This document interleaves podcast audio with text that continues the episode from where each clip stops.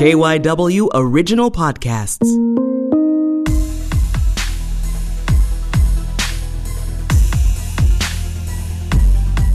Hey, everybody. Welcome to the Flashpoint Podcast. I'm your host, Cherri Gregg. We are walking you through the flames this week after the heartbreaking photo of a migrant father and his two year old daughter who died trying to cross the U.S. Mexican border goes viral. The alarm on immigration is sounded. This is not legitimate. Does asylum law exist in our in ours? Of course, but it's a narrow so now- procedure. so but how, wait how a is minute. it- Wait a minute. No, no, wait no, a minute. Just Threats of raids and deplorable conditions in detention centers push lawmakers to act. There's 800,000 cases right now. But will it fix the problem? Is Pride Month, and a New Jersey political hopeful is looking to break barriers. I want to bring my life experiences to my race because my children need it. If elected, she'll become the first of her kind lawmaker. We'll tell you how coming up. We'll be right back. Flashpoint is sponsored by the Gift of Life Donor Program. Organ donors save lives. Register today at donorsone.org.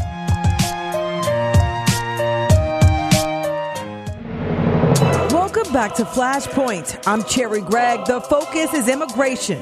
President Donald Trump postponed raids planned in 10 cities to force Congress to deal with the crisis at the U.S. Mexico border. The political posturing sparked protests in Philadelphia. On Thursday, the U.S. House passed a $4.6 billion border aid bill after a photo of a father and baby girl who died trying to cross the border went viral. So, what is really happening and what should and could be done? With me in the studio to discuss this flashpoint is Miguel Andrade. He is a spokesman for Juntos, a grassroots immigration rights group based in South Philadelphia. We also have Dean Malik. He's an attorney who is a staunch constitutional conservative and radio talk show host.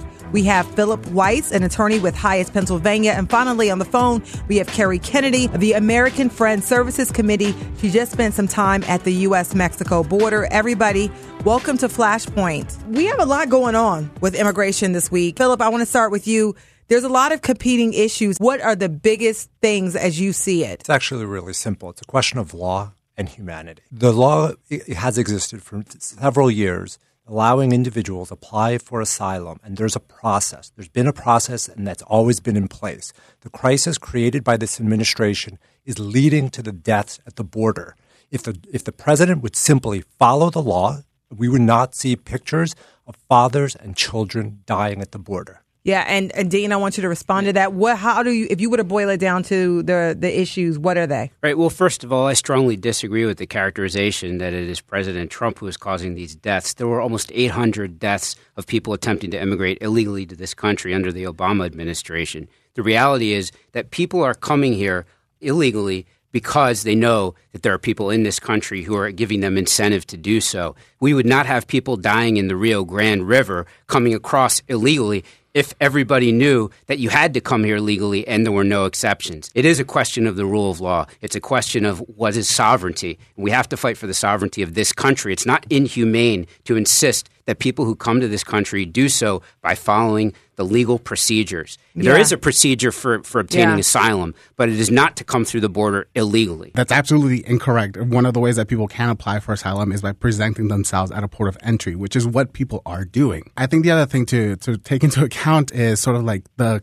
how convoluted the immigration process is. And I know this myself because I am an immigrant. It took me over 20 years to be able to gain my citizen, my residency here in this country. My mother over 20 years to get her citizenship. We need to look at the root causes of why people are migrating and nobody ever wakes up and says, I'm going to uproot my entire family for no reason, right? People are dying. People are fleeing, fleeing violence. If you are like in that situation, you're not going to wait over 20 years and pay thousands and thousands of dollars. You're going to like make that trip and present yourself, which is the way that a lot of people have been doing it. And it is one of the legal ways to apply for asylum. But Yeah. You cannot just talk about this as just a border at the crisis without looking at the root causes of why people are doing this. And Carrie, I know that there's a lot of people presenting themselves, and it poses issues at the border. You were just there near Tijuana. Tell us what you saw. I was there in March and I saw about 10 shelters who were struggling to care for over a thousand people that were there waiting for their asylum procedures.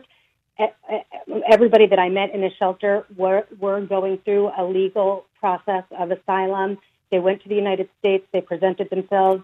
They were then sent back to Mexico. And what's different today is this remain in Mexico policy. So they were sent back to Mexico to wait for their asylum procedure with very little information. They don't know if they're going to be there for months, for years. They don't have access to lawyers because the lawyers are in the United States and the shelters are completely over capacity. So it's not safe. They, they, they don't have the care that they need and they don't have legal support.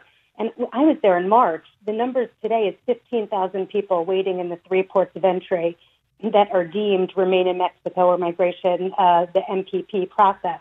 So this is new. This is not safe. It increases vulnerabilities of people that are already vulnerable and it's it's concerning. You got these large uh, swaths of people staying in these um, shelters. The Remain in Mexico policy was also a policy under the Obama administration. This isn't like new, but it's, it's sort of being enforced now. Some people say though Philip, this is a more humane way than trying to put people in detention centers or let folks come into the United States without having a decision made on their case. Your response to that? The difference is that Mexico is not deemed a third safe country. Canada is a third safe country. Mexico has not been cleared as a third safe country, which means they don't have the infrastructure and the resources to keep people who are applying for asylum safe. So when I was there in March, you know, pe- there were families in tents, in cold hangars, living next to each other, children, you know, five children in one little tent with a very thin blanket being operated by super caring, dedicated civil servants who are doing the best that they could, but they do not have the space, the yeah. resources to, to handle that. There's 800,000 cases right now pending asylum procedure, and that doesn't count the 15,000 that are stuck in Mexico with the Remain in Mexico policy since January. So, you know, we have almost 900,000 people that are awaiting pro- the process of asylum, which could take months to years. What do you do with all these people? It's ex- it's costing billions and billions. You can't put people in detention centers. What so do you do? do? And I want to ask yeah. Philippe this. I want you. To, what do you do? We have a process for this. The individuals who le- lawfully present themselves at the border seeking asylum indicate so. Okay, immigration reviews their application to determine whether or not there's a credible fear. Under the laws, they are paroled into the United States where they have the right to pursue their application for asylum before the courts and let the courts adjudicate it. We would not be spending billions of dollars by, you know, increasing detention. The people are allowed to enter the United States and, and defend their case like that and then let the courts yeah. decide. So basically what you're saying is just let everybody should just be able to come into the United States and be on parole with federal monitoring, right? A lot of times. Exactly. That's just absolute nonsense. I too am a son of immigrants. My father came to this country in 1953 from Pakistan. He came here legally. He's a person of color. This has nothing to do with race. It has nothing to do with having wealth. It has to do with the rule of law. Now, when you're talking about this number of people who are coming here in a caravan, they're coming up through the entirety of Mexico because they must come to the United States. This is not legitimate. This is subterfuge, and this is designed to break down our immigration so, laws. So, does asylum law exist in our in our? Of course, but okay. it's a narrow so procedure. Now, so but how, how wait a minute. It, wait a minute. No, no, wait no, a minute. It's just a no, simple question. You, you don't interrupt me, and I don't interrupt you. Okay. This is a subterfuge being used to break down our immigration laws. This number of people asking for asylum, are they truly in that type of threat or are they seeking the economic opportunities of this country? That's fine. You can emigrate, emigrate here for those opportunities. Yeah. Yeah, That's and I want to and I want to ask you, Miguel, because people have asked this. They said that you know people come to this present themselves at the border. A lot of these countries are dangerous, mm. but does everybody get to come to the United States? People from all over the world want to come to the United States because of safety. If you're afraid of your husband, you're afraid of your employer, you're afraid of a gang member, should you just automatically be allowed to come here and have your case adjudicated and possibly disappear in the U.S.? First of all, we have sold the idea of the American dream nationwide, which is why so many people actually want to immigrate to this country. But again, immigration law is there for a reason. I'm not going to say that the immigration system in this country isn't broken and it's backlogged because it is. And that is one of the reasons that we're having this crisis right now. Applying for asylum is the right that people have. And it's up to the courts to decide whether you know, once you pass the credible fear interview, if that claim is right or not. If we want to be truly r- respective of like the foundation of this country of people wanting to, you know, the pursuit of life and happiness and liberty. That is mm. what this country is about. It's about accepting people who are going through tough times and opening our doors for them. Carrie, when you were down there, did you see that these stories, there's a refugee crisis all over the world? I will say, though, the amount of violence that were faced by the people who were part of the caravans was really striking. So I was in both in Mexico City and in Tijuana, and I met mother after mother who made decisions to travel, you know, with half a day's notice. Because I met one mother, uh, Maria, whose young son, who was around 10, was shot by gang violence. She had three other children under the age of five, and she did not see that, that they would live to adulthood if she stayed in the country in which she was at. So she made the decision with four hours' notice to join this caravan because she wanted to give them the chance of a life without violence. And I'm a mother, I have two young children. I can't fathom for one second what my life must be like to make a decision to flee from my home with little more than a backpack in four hours. So this is not just people looking for better opportunity. Mm. And although that, of mm. course, there are, there's some deep economic injustice in Central America that causes some people to flee, but most of the people we're engaging with are people who are escaping threats to their lives, deep violence. Tijuana is one of the top fifth violent cities in the world. How can it be deemed a third safe country? How could it be a city that's uh, protecting the most vulnerable who are escaping violence to try to come into the United States? And Yeah. you know, we've had this precedent since 1951. It you know, it might not be perfect, but our asylum process works. I recently traveled to Israel and people talked about there were limits on the number of refugees people could take from uh, many countries. Are there limits? Can America really take all these folks? We're talking about 900,000 people, Philippe.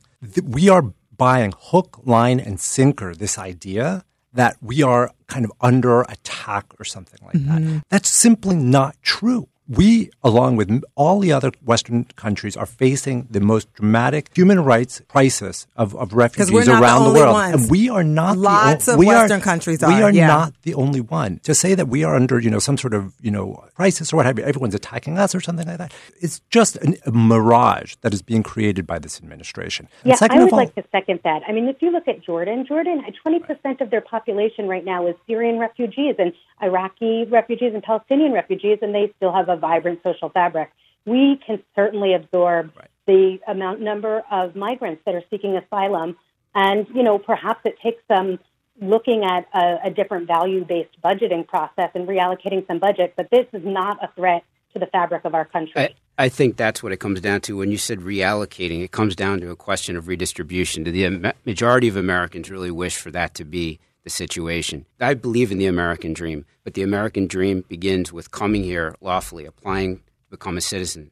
And applying for asylum should not be a substitution for lawful immigration. There are many people, even in America, who live in bad neighborhoods, who face violence. But just because you don't have a great life in another country does not mean that you can bypass immigration law and come here. I think we have a lot of problems in this country that need to be solved. We do have homeless people. We do have poor people. We have people who don't have the access to the best education possible. We have to focus on American citizens first, put Americans first, and we have to have be very stringent on how who we accept as a refugee as opposed to an immigrant. And we have to insist upon the rule of law. Yeah, and Miguel, please. I mean, I think to it's a little yeah. bit it's a little bit dangerous when you start putting qualifications as to like who is eligible to become a refugee, right? Like people are fleeing for reasons, right? I think to echo Carrie's point, I think it is about the re- redistribution of resources here in this country. There's more than enough wealth in our country to be able to support everybody here, but it's being concentrated in the wrong places, and we need to be able to talk about that. Like, Most Americans do not believe in redistribution of wealth for immigrants or refugees, I'm not just talking about. not. I'm not just talking about for immigrants. I'm talking about for everybody in this country. Let's stop spending so much money on Uh, wars and yeah. incarceration. You're talking to a res- military veteran here. I And- served in Iraq, and I I- think and, it's and I'm, and I'm going to shift. I'm going to shift gears here because one of the things that we need to talk about is detention centers. Because and Carrie talked about this issue at the border. Part of what folks were doing was separating families, which has been a policy. We're not just dra- blaming Trump. This has been a policy under the prior administration as well. But what, at the same time, these detention centers, we've heard of some of the conditions here. Carrie, did you have any experience with that? And, and can you all comment on that? Are there uh, standards that are supposed to be in place? Yeah, go yes, right ahead. certainly standards. I, I run our international program. We have uh, staff that are do, trying to increase the standards at the Homestead Center. So we're putting a lot of our AFSC is putting a lot of attention there.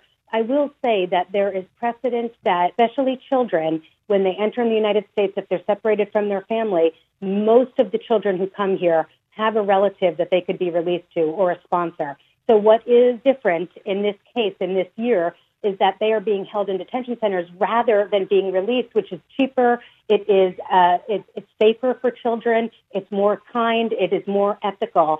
And people who actually flee that system is very small.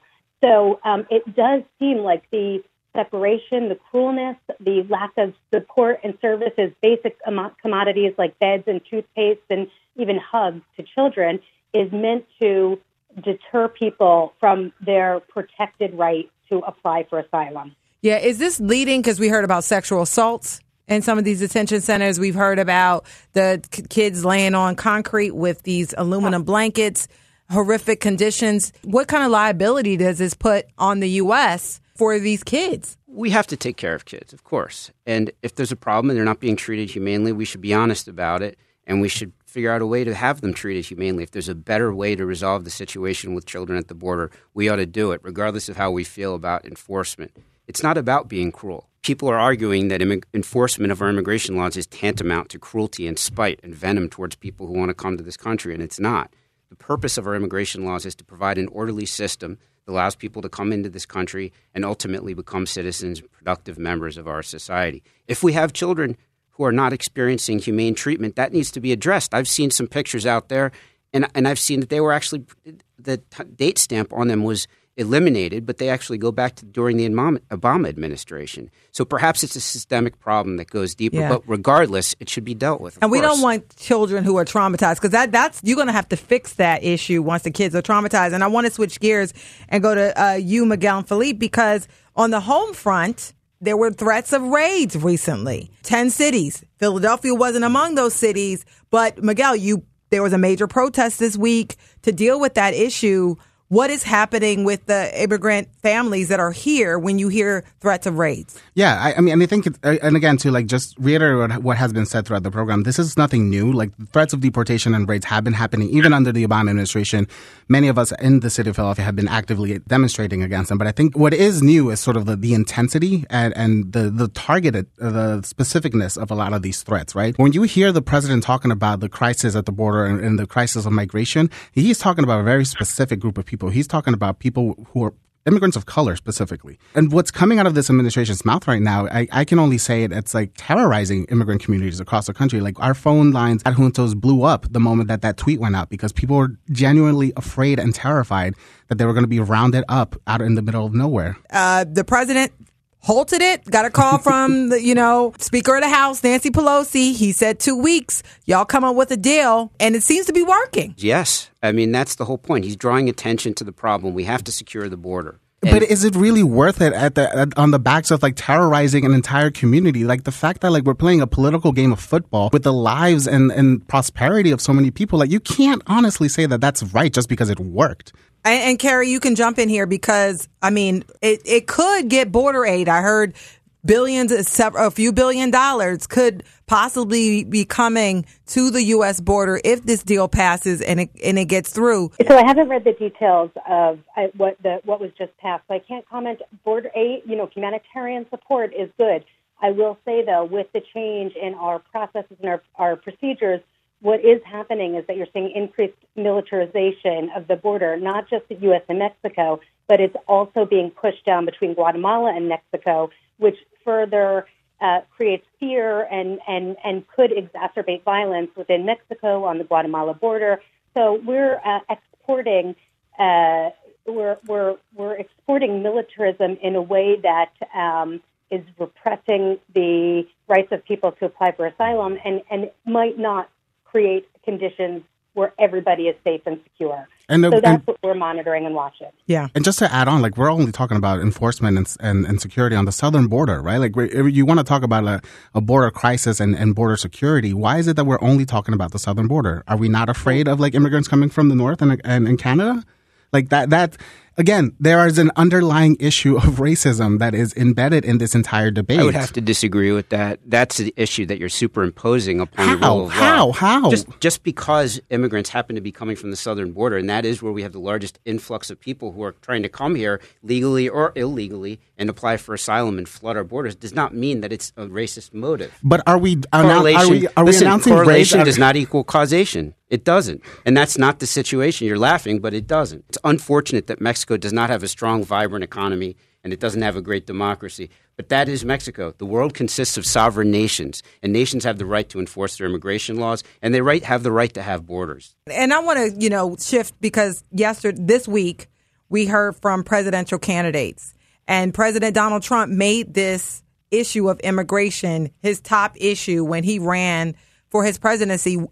Is it becoming? Has it become? We heard people speaking in Spanish uh, during uh, the presidential, the the Democratic uh, debates With a Is bad this- accent. With we won't even go into the accents. I don't even want to talk about it. I will agree with you on I- that. That wasn't the best Spanish I've heard. I've heard better. I don't even speak Spanish fluently, but I can tell you I've heard better Spanish.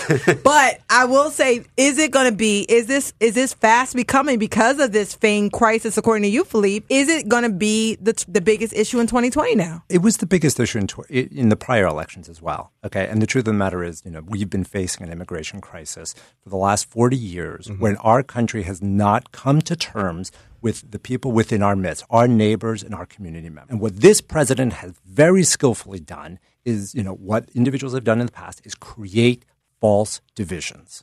Okay, and that is simply what is happening here. And it's like, wait a second, it's not, you know the ones who are here, we're okay. The old immigrants are okay, but wait a second, those people are coming to steal your jobs, and that simply is a false narrative that wins. And we need to get away from that. And so, and it goes back to the point made earlier about redistribution. The redistribution is not between new immigrants and those immigrant, th- those individuals, homeless children who are suffering here in the United States. That is not. That's a false narrative. The redistribution is the billions of dollars that is spent on detention. So yes, money will be taken away. Yeah. It'll be taken away from companies that are that mm-hmm. are earning their money on the backs of brown and black individuals, and that That's is an extraordinary left wing argument there that I don't think most Americans would buy at all. Okay, but it's the truth. So. Yeah, I'd like it- to agree with you, but we'd both be wrong. And I want to say, Carrie, if there were more money coming down to the border, where would it where would it be most efficiently used if you were to make that argument? I would like to see more humanitarian support. I would like to see aid going to Mexico to support their capacity to keep people safe. I would like us to be addressing root causes of violence and to understand uh, why there is deep economic uh, disparity in Central America. I'd want to understand why our policies, how our trade policies affected Central American countries. So I'd want analysis. I'd want humanitarian support. I'd want less military presence. I don't think that's creating an environment of shared security Yeah. for all people. So I would really like some more resources into adhering to the precedents that we, the legal precedences that have been around for 70 years. Yeah, and Dean, did you want to have before we go to our final question any any response to all of this? Yeah. If if you talk about going back 70 years, immigration was very restrictive 70 years ago. So if the if your other guest wants to talk about that, I don't think she wants to go back 70 years. We have a policy now that allows people to come here lawfully as long as they come here in good faith with the desire to become Americans and they do it legally. We should enforce the laws that are on the books. If we have problems Yeah. with children at the border, we should resolve those problems. Come together. It's not about conservative versus liberal. It's about doing the right thing. But ultimately, we need to enforce the rule of law in this country. All right, because this is Flashpoint, we do have to wrap this up. Even if Congress gets aid to the border, does it fix the problem? And if not, is it the first step to bringing the unity that we need to finally create comprehensive immigration reform? And Miguel, we'll start with you, then we'll go to Carrie, Philippe, and we'll end with you, Dean. We'll, we'll give you the last word here. in terms of like providing more funding and stuff, we are going to spend funds and get more funds to the border, I think we do need to talk about more humanitarian aid and address the, the crisis that is happening at the border right now. Will it be, will it fix the entire system? No. It's backlogged. It, it, it's not working and it needs to be revamped and looked at. The way that it, it is right now, it is, impo- it is almost impossible. So when everybody talks about migrating here the legal way, do it the right way, do it the right way, like not that many people actually know what that actually looks like. Again, I personally went through this entire process. Yeah. It took over 20 years and where people are being in crisis, that is Yeah. not a solution. So we need to address the entire system. And Carrie, you know, if we get the aid to the border? Does it fix the problem? If not, does it bring the unity we need to get comprehensive immigration reform? No, I don't think so. I mean, I really think we have to address the root cause of violence and uh, and economics in Latin America. And as their neighbor, we have to look at our role in that. Trade policies, I think we have to look at uh, the effect of climate on on uh, farmland. You know, the effect of violence. Why is there so much violence? So there is a lot of work that needs to be done. I will say, at a minimum, I would love to see humanitarian support, especially for those children and mothers who are waiting for months Yep. and years to have their cases heard. If we believe that we are in fact a country of, followed by a rule of law, then let's have this administration follow that law. And if they do not, they disagree with the asylum law, they need to go through Congress because, as we all know, it's not the president who writes the laws. Final word, Dean. The United States of America, is a sovereign nation, the first obligation of the president and of this country is to protect its citizens and put its citizens first. People should come here legally if they have a desire to become American citizens. Let's actually enforce, as the other guest said, the rule of law. But the rule of law puts American citizens first and the paradigm of legal immigration first. All right. I want to say thank you to Miguel Andrade, uh, Philippe. Philip Weisz, Dean Malik, and Carrie Kennedy for coming on Flashpoint and talking about this issue in the news. I appreciate you guys. Thank you. Thanks for having me. Thank you. Next up, if elected, she could be the first of a kind Republican in New Jersey. I want to bring my life experiences to my race because my children need it. How a Trenton resident is blazing LGBT trails. We'll be right back. Hey, everybody. This is Flashpoint host Cherri Gregg. First, I want to say thank you so much for taking the time to listen to the Flashpoint podcast. Welcome to the Flashpoint family. Would you do me a favor? Would you log onto the radio.com app, Apple Podcast app, or whatever podcast platform that you use and subscribe to Flashpoint? All you got to do is search Flashpoint KYW. Now let's get to it. This is Flashpoint, where we talk about the issues that get everyone hot and bothered. I'm your host, Cherri Gregg, and one thing that gets folks in our region hot under the collar is lack of representation. And one woman is stepping up to the plate to make sure that all are represented. A Trenton native and resident, Jennifer Williams, is running unopposed for the Republican nomination for the New Jersey State Assembly in the 15th Legislative District. If elected in November, she become the first openly transgender legislator in New Jersey and the first openly transgender uh, Republican in the country. Jennifer, welcome to Flashpoint. Thank you very much for having me. Appreciate it. I'm glad to have you on the show, and I want to jump right in. Why did you decide to be a part of this political race in your home city? I have two children, and one of them's about to enter high school. And we have gotten to the point in New Jersey with cost of living, taxes, home prices, you name it, that I really not being able to imagine my children going off to college and then coming back home to build their lives, their careers, uh, their own families here in New Jersey, just like I did. And that was, you know, back in the 80s. It's not that long ago.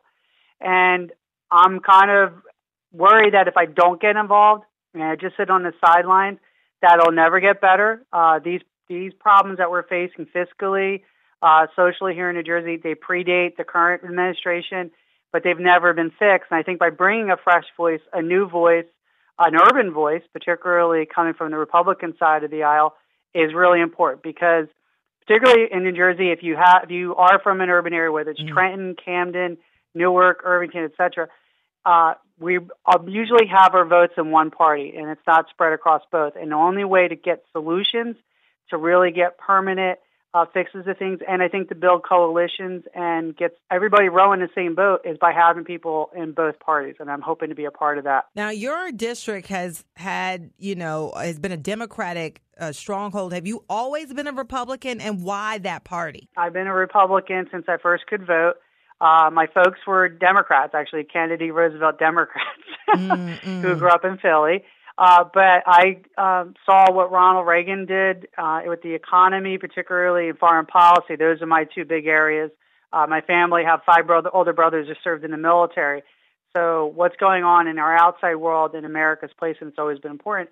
But it really influenced me in the ideas of if you work very hard, you do play by the rules, you have a positive vision, and you really try to go out and meet other people and work with them, meet them where they're at and find your commonalities, we can make the world better. We can make America a stronger place, but everybody, I think, has that feeling when they look at the flag. Hopefully, it's a positive feeling. Yeah. And for me, I want to bring my life experiences, everything I've done to my race because my children need it. Um, the idea that everyone in New Jersey needs to have an exit plan and move to places like Texas or South Carolina or a lot of folks actually are moving across the river to Pennsylvania because it's less expensive. That's just going to hurt our state. Yeah, and I got to ask you, uh, do you support some of the policies that this administration, the Trump administration, has had with regard to transgender individuals, specifically with regard to transgender individuals in the military? You have military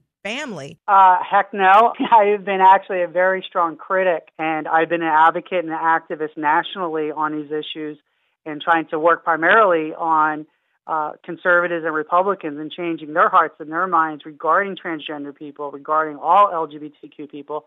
And we've been able to have some positive effect, but the actions the administration is taking, and even some of their uh, appointees like Ben Carson, uh, Betsy DeVos, have been terrible.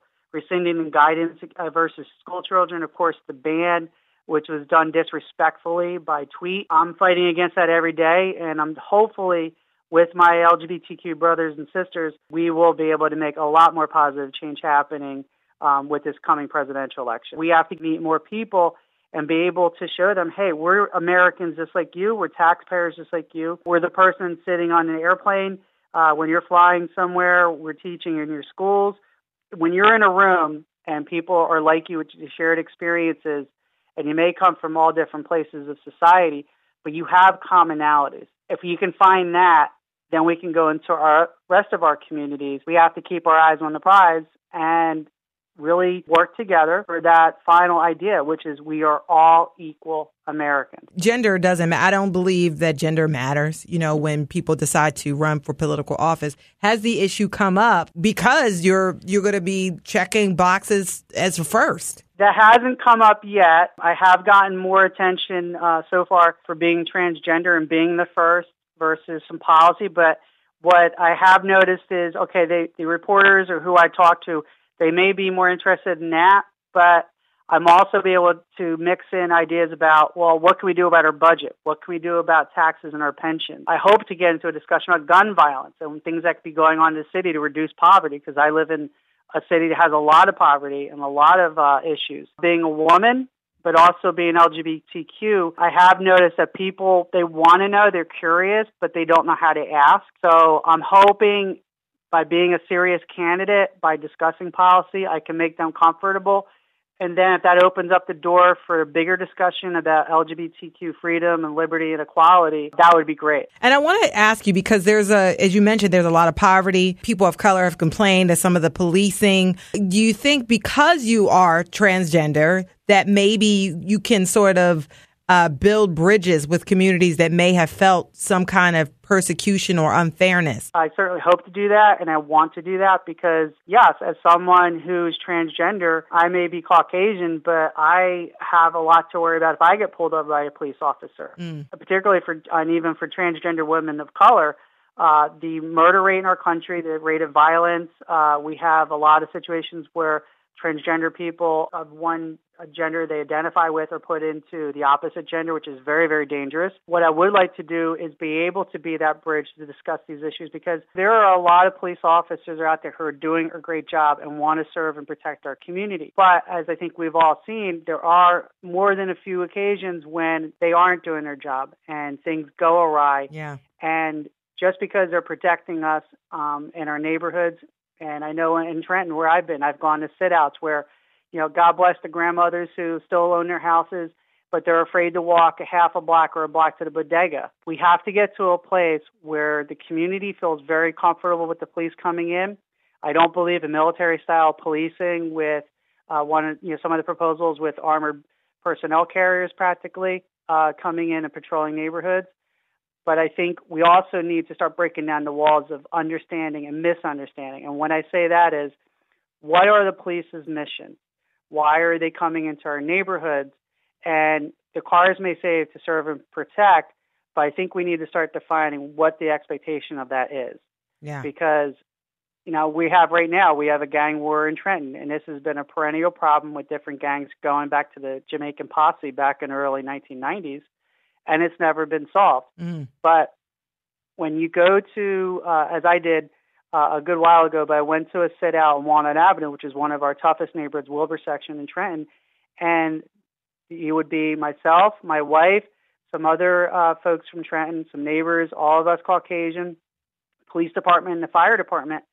But none of the neighbors uh, who are African American, except for one activist, Dion Clark, rest in peace, uh, would come out and join us in the sit out. And I asked Dion, okay, why is that? And point blank said, because stitches get stitches, and this is a quiet night for them. This is a gift we are giving them. Uh, but if they were to get off their porches and come stand with the police and the fire department, they would have problems as soon as we left. We can't solve the problem uh, alone. We have to solve it together, but we also have to create, I think, an environment where people feel comfortable coming to the police, they feel safe coming to the police, but they also need to feel that when the police come to their neighborhood and they come on a call that they're treated fairly. Yeah. They're also treated with the idea that, yeah, you're innocent until proven guilty. I got to interview Babs Siperstein before she passed away. And oh, she was amazing. She was amazing. And New Jersey is now a leader in dealing with some of the issues of transgender equality. And do you think that the fact that New Jersey is a leader in this area is actually paving a way for you to be able to check off some of these boxes and become the first and do all these things because of folks like like a Babs? One hundred percent. I said this when I was uh, honored to speak at Babs Memorial Service earlier this year. Mm. She's the whole reason I got involved in politics because I had learned about her and read what she did, and she's she's kind of like in a way the OG uh, transgender political uh, person in our country, and particularly in New Jersey. She was the first delegate to the Democratic National Convention. Before that, Mhm. um, she paved a long road to be able to even get to that position. And she did that, I believe, in 2008. She was the first one. Well, in 2016, there were over 30 transgender people at the DNC convention in Philadelphia. I, I But mean, when I found out that Mhm. my party had never had one at all and by 2016, I thought of her as I filled out my application online and submitted it. And I'm not going to kid you, I half suspected that once they knew I was transgender, it would get rejected. But my New Jersey GOP didn't. Uh, I even had a conversation with one of the organizers at the RNC, the Republican National Convention in Cleveland. I said, "Look, I'm transgender. You know, I'm here to talk about my community. I'm here to help advocate. But you know, I wanted. I'm a Republican." And the guy just looked me in the eye and said, don't worry about it. We're from New Jersey. We don't care about that. You're here. Just have a good time. If it wasn't for Babs, I wouldn't have done it. so you felt that openness within the the new, the Republican Party. Very much so. But, but granted, like you were saying earlier, New Jersey is a very special place. hmm Um, it's a very safe place. We have excellent, amongst the best in the country, if not the best, protections on discrimination. Uh, we do have some issues to worry about and to still take care of, like uh, gay panic defenses and transgender panic defenses uh, in murder cases. But compared to places like Idaho, Arkansas, other states in our union, my life is Shangri-La. I, I lived a life of Riley compared to a lot of transgender people. And as we close out this interview, I just want you to give your uh, summary, your brief summary of the main things you plan to do if you are elected in November. If I'm elected, I want to be a leader on several issues. One of them is actually here in Trenton, we have a terrible problem with our waterworks system, but I want to help fix that. I want our state to get involved, but without selling the water system. The water system belongs to the people of Trenton. That's important. I'd also like to work on helping to get substance abuse treatment more available uh, around our state. And that's an incredibly important thing because that affects so many communities, all sectors of society. I think we need to find more balanced solutions on affordable housing, uh, taxation, cost of living I spoke about, but one issue I also think we need to really talk about is criminal justice reforms and how they interlock with economic opportunities, like things like about uh, occupational licensing and reentry programs that they have a chance to actually rebuild their lives. That's one of the things I've learned actually from being a transgender American. I had to start over in many ways. I had to rebuild a life and then thrive at my life. So my motto is survive then thrive, and I think we need to extend that to everyone. Wonderful. And so I want to say thank you to you, Jennifer Williams, for, you know, be, um, being willing to step out there and to work hard to break barriers. And uh, I want to say good luck to you on your run uh, for the state assembly. Folks want to find out more about my campaign, please visit jen4ld15.com. And this has been an absolute pleasure. Thank you. Wonderful. Thank you so much for coming on Flashpoint and talking about this issue in the news. Next up, a Bucks County woman who brings bundles of joy to seniors. Everywhere I go, no one ever says no. How her happy project is catching on. We'll be right back. It's the smart look at the issues catching fire in Philadelphia. Flashpoint. What we have is a crisis. This goes way beyond just the perpetrator. You know how many times I had stopped people in front of my house from shooting up? It was a moment where black and brown people on the margins got to say, no, we've been hurting. I think we f- forget that you came from somewhere else too. Host Cherri Gregg walks you through the flames. On air Saturday evenings at 9.30 and Sunday mornings at 8.30 or search the Flashpoint podcast on the radio.com app. This is Flashpoint, and I'm Cherri Gregg. Be sure to check out the Flashpoint podcast by downloading the radio.com app, the Apple Podcast app. All you got to do is search Flashpoint KYW. Now, we here at KYW, we are all about community, and one woman is enriching the lives of senior citizens through flowers and smiles. She's known as the Flower Lady, but she's also written 14 books. When does she sleep, y'all? Here to tell us more about the Happy Flowers Project is Patricia Gallagher. Patricia, welcome to Flashpoint. Thank you, Cherri. So, what is the Happy Flowers Project? It's so many things, but I have to start out by saying it's a great way to start my day. I, I feel happy every day, and even the days that I don't feel well, I just say, Who needs cheer? And I pick up day old flowers from different grocery stores. I call them in the morning and ask if they have anything. And then I just get on the road and I sort of say a prayer and say, God, who needs these flowers today? I might end up at the Olney Transportation Center, a Wawa parking lot, or a senior living community.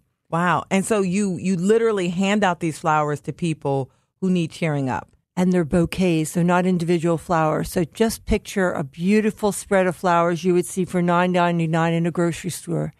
And as of today, I've passed out 42,000 bouquets that would have been tossed by a grocery store. Amazing. And what has been the reaction as you hand off those flowers? It's mainly surprise, it's happiness. I hear so many things like, oh, can I have an extra one? I'm going to visit my mother in a nursing home. Oh, it's my anniversary. Oh, can I take one to someone that's sick? So I don't always give people one. I always say, is there somebody else that you're going to see today? And then I give them a few. And you do this all over the region. Yeah, I started out, I lived in Chalfont at the time, so I would go around the Lansdale area. And then when my mother, who was 87 at the time, and our friend Bob was 91, and on those days we would take them around the Philadelphia area. Yeah, and so you started this project several about five years ago now. Mm-hmm. And what was put in your heart to say this is what I want to do? I think it was just divine providence. I wasn't looking for anything, but I was living with my mother, and we went to a fundraiser that my daughter had. And after the fundraiser, they gave everybody bouquets. And I said, Kristen, where did you get these? And she told me the name of the store. And the next day, I went down and asked the store if my mother and I could do this in the morning. And they said you had to be a nonprofit, and we weren't. And I went back to my church and asked the minister, and she said, Why don't you give a talk on Sunday about what you want to do? And they decided right away that I could be an outreach of the church. But it was a loosely defined outreach because mm. Bob was the co minister and he was 91. So he wanted to come along with us as one of our flowering pals.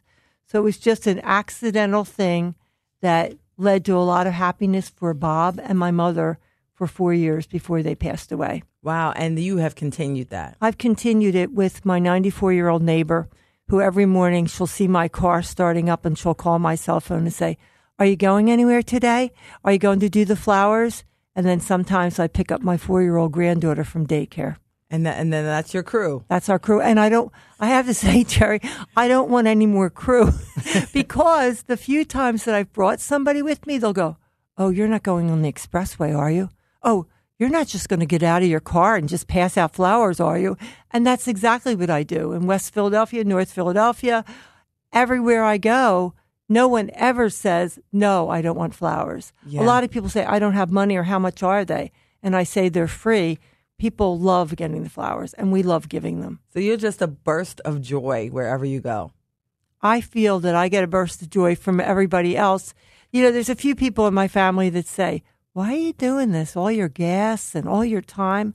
I can't think of a better way to use my time and my gas than doing this. Beautiful. And in addition to just bringing cheer through the Happy Flower Project, uh, you also write books. I do. Always about the things that I'm going through. Um, I was raising kids, so I wrote a book, Raising Happy Kids on a Budget. I had owned a daycare center a million years ago before daycare was really in, so I wrote a book about how to open a daycare center. And then as different events happened in our family's life, I wrote about those things as well. In one of your books, you talk about collecting stuffed animals and bringing and giving those to people. That started um, when one Christmas, my mother said, "Why don't we go read Twas the Night Before Christmas to a nursing home?" So we called the nursing home and brought a book, and then we brought our own stuffed animals and gave them to people as a prop as we were reading the story. But then we went to take back our own stuffed animals. They didn't want to give them up. so that night on, and how can you take them away? So that night on Facebook, I posted about what had happened and a friend had 200 stuffed animals left over from an event and she gave us those and we continued reading that story all through the season. And then i started posting on craigslist and we collected 11000 stuffed animals. Omg not omg not all at once. So i wrote a book telling people how to do that and then another one how to start a happy flower day project. Because i think at this point Cherri i think i've done the flowering myself. I love it but I think if I collected 42,000 in five or six years, if even one person from every state did that, that would be millions of flowers not going to waste that could bring cheer to other people. Yeah.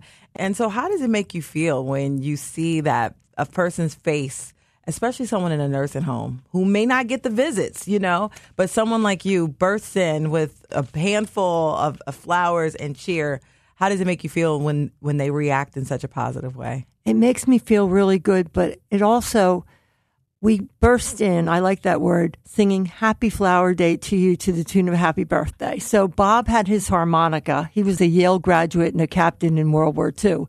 So when we came in, my mother would be singing Happy Flower Day to you. Bob would be playing the harmonica and it was a burst of blooms. It was a burst of smiles and everybody feels good. The staff gets the flowers the people that are visiting get flowers, and everybody gets to witness the joy of free flowers for all. So, if people would like to support you and your effort to bring happiness, I mean, people forget how important just a burst of happiness and how it could change a day and even a life for someone who may be at a down point. My daughter, I'm not much with technology, but she did a website for me called happyflowerday.org. So it's www.happyflowerday.org and it tells people about the project and it shows lots of pictures. And can people support you, donate? Uh, would, that would be wonderful. that would be wonderful. Yeah. Yeah, that would be wonderful. Well, Patricia, I could tell you just by looking, she had people. You can't. This is radio, so you can't see Patricia, but she's like this. She has like a aura about her that is so bright, Thank and you. so I I want to say congratulations and thank you Thank for you. starting the Happy Flower Project and you know helping to recycle some of these flowers And we're going to the trash, and now they bring cheer uh, to people who need a little cheering up. I like to say I'm regifting them. I like what you said, recycling them, regifting them, reusing them, or repurposing them. It would be a shame to waste them. Yes. So thank you so much to Patricia Gallagher, founder of the Happy Flowers Project. Thank you so much for coming in and being on Flashpoint. Thank you, Cherri. That's it for the Flashpoint podcast. I hope you enjoyed this exclusive content. Follow us on Twitter. Our handle is Flashpoint Show. You can also follow me at Cherri Gregg. And if there's an issue that makes you hot under the collar, let us know and we'll walk you through the flames. As Nobel Prize winning economist Milton Friedman once said, only a crisis, actual or perceived, produces real change. I'm your host, Cherri Gregg. Until next week, thanks for listening.